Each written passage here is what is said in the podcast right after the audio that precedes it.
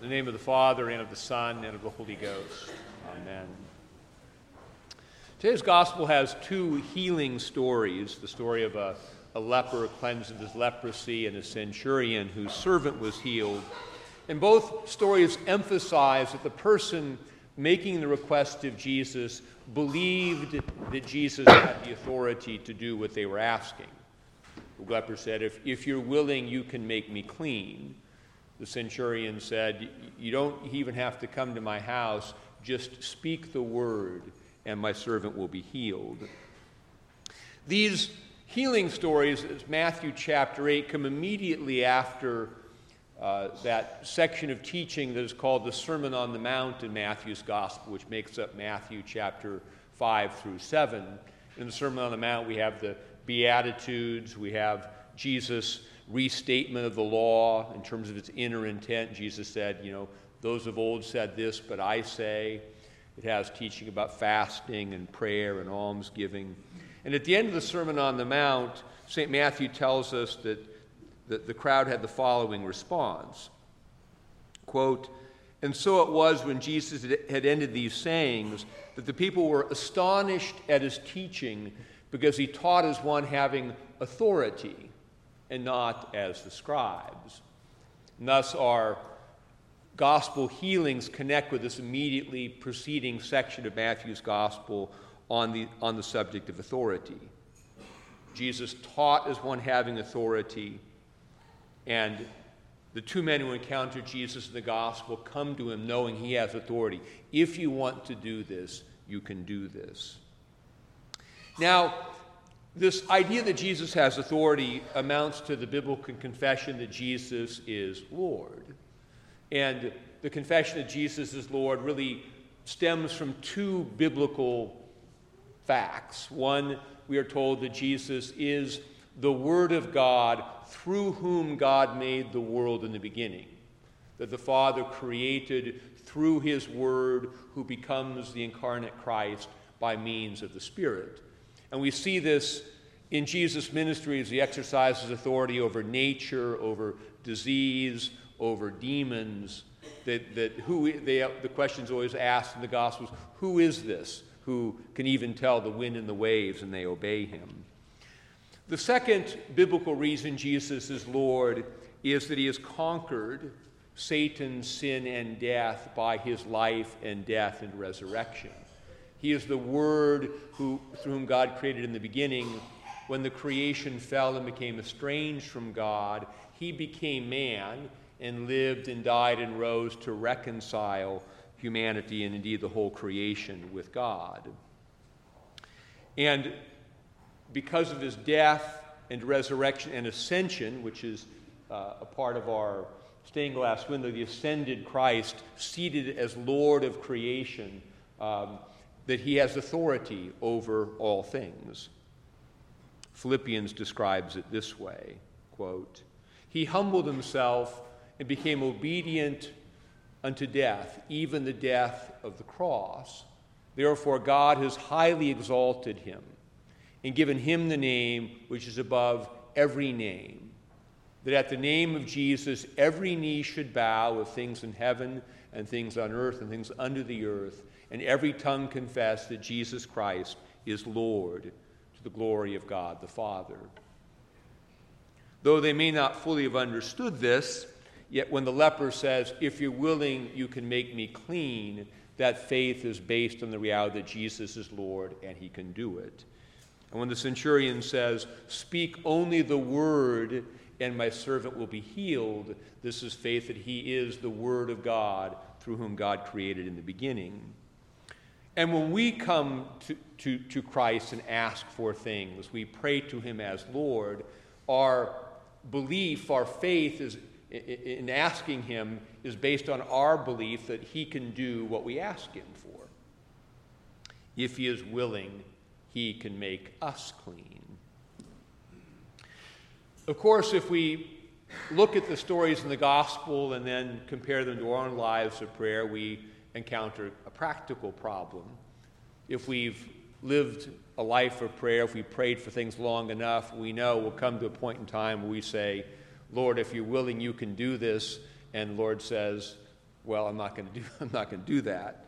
So, this problem in prayer, we ask for things we don't get, can lead us to question either whether Jesus is really Lord or whether our faith is strong enough or to question the whole enterprise of prayer in the first place.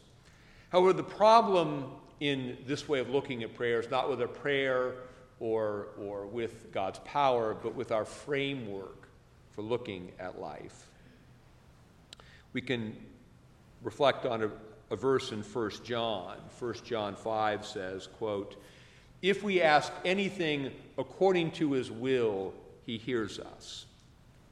Now, we often read this exception according to his will as a sort of veto on our desires.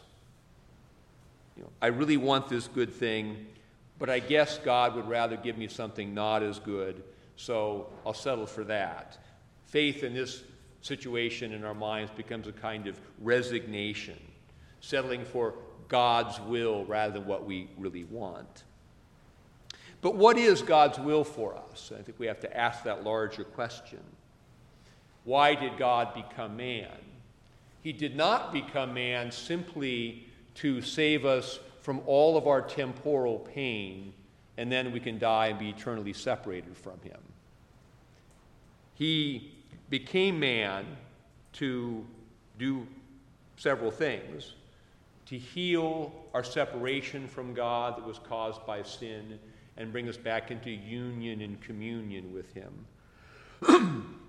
he became man to conquer death and give us the hope of resurrection and life in the world to come, as we just said in the Creed. He became man to forgive our sins and to give us power not to be controlled by the world, the flesh, and the devil, but to conquer sin rather than have it conquer us, to conquer temptation rather than always being conquered by it. He became man to enable us to grow in virtue, to enable us to be like him.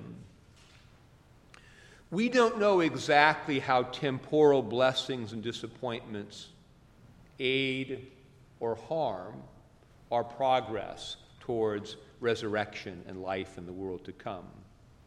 We may want very badly some temporal benefit that would, in fact, end up not being good for us, something that might make us arrogant or, or proud or have some other negative impact on our progress towards eternity. And the things we have not been given or the things that we have lost are often the very things plant seeds of faith in our heart, that detach us from the world just a little bit and bring us a little bit closer to God. We remember that our, our Lord prayed, Father, if it be possible, let this cup pass from me. This is, of course, a model for how we pray in our afflictions. Lord, if it be possible, let this cup pass from me, or we don't even do the if it be possible part, just let it pass from me. Jesus then prayed, Nevertheless, not my will, but thy will be done. But we should reflect for a minute if the Father had answered Jesus' prayer, if he had removed that cup of suffering from him, we would not have Easter or the resurrection. Jesus would have had that momentary respite from the pain of the cross, the pain of temptation, but he would not be the ascended Lord and King of the universe. We are called to trust that God is working in our lives in that very same way. We each have some measure of trial and affliction in this world that has a causal connection to the glory that God is going to give us. As 2 Corinthians says, quote, Therefore we do not lose heart even though our outward man is perishing, yet our inward man is being renewed day by day. For our light affliction, which is but for a moment, is working in us a far more exceeding and eternal weight of glory. Our challenge of faith, the way we believe in the way that the centurion and the leper believed, is to trust that that is so. To trust that Jesus is able to make all of our trials and tribulations and joys and disappointments work together for good. And I think we learn to trust this way by practicing trusting this way. It is the actual practice of prayer that teaches us to trust.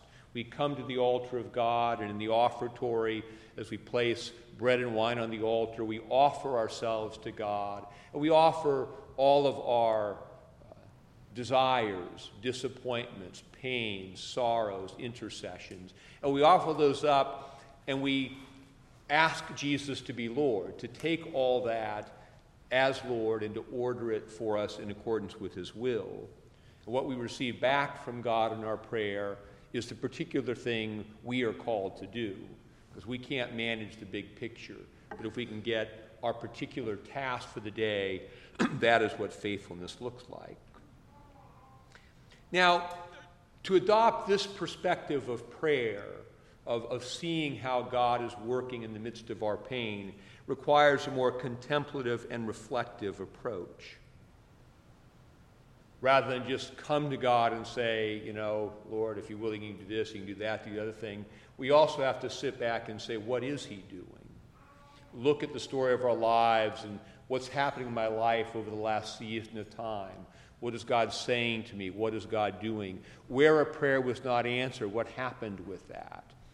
And when we adopt a more contemplative and reflective approach, it doesn't mean we don't ask for things, but it means we're more aware of what God is doing, and then we can more align ourselves with what He is doing rather than fighting against it with our own will, which may uh, not, in fact, be good for us at all. to do this also requires a longer term perspective in prayer. I think this is the main contrast with the scriptural stories where the leper says, You're willing, I'll be clean. Jesus says, Okay, I'm willing, you're cleansed right now. Our prayer has a longer time horizon. I think God intends to give us what we genuinely desire, but we have to keep praying for that over time. And as we pray over time, a couple things happen. First, our desires are purified. The fact is, we don't even fully know what we want. We ask, so what do you really want? You might say, well, I want this or that or other temporal thing. But when you get that, that doesn't really do it. So then what do I really want?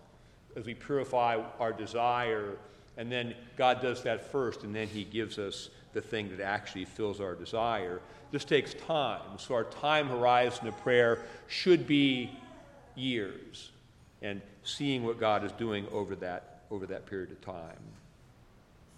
Ultimately, our faith is that Jesus will raise us from the dead and give us eternal life in God's redeemed and renewed creation, in which everything we really want will be satisfied.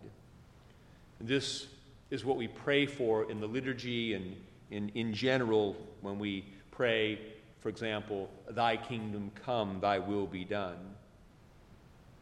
it's worth waiting for. We pray kind of like the leper prayed, that our sinful bodies be made clean by his body and our souls washed through his most precious blood. and God is willing, and he will make us clean if we continue to believe in him and trust him. In the name of the Father, and of the Son, and of the Holy Ghost. Amen.